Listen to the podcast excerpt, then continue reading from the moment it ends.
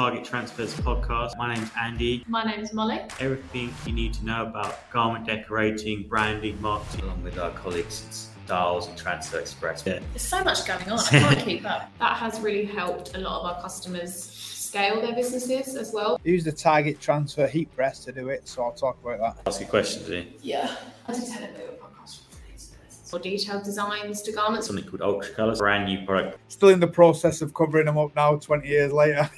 There's a lot, a lot of potential there as well. I should have put a printed one on, really, shouldn't I? But this is Any color, any tone, any gradient, any style. Yeah, so that's another new product for this show. Yeah. And people believe sort of the authenticity of your brand and what you're creating. Yeah, okay, now. you're, you're ahead of me. I'm going to take this out so I can listen. Here you go. Cut.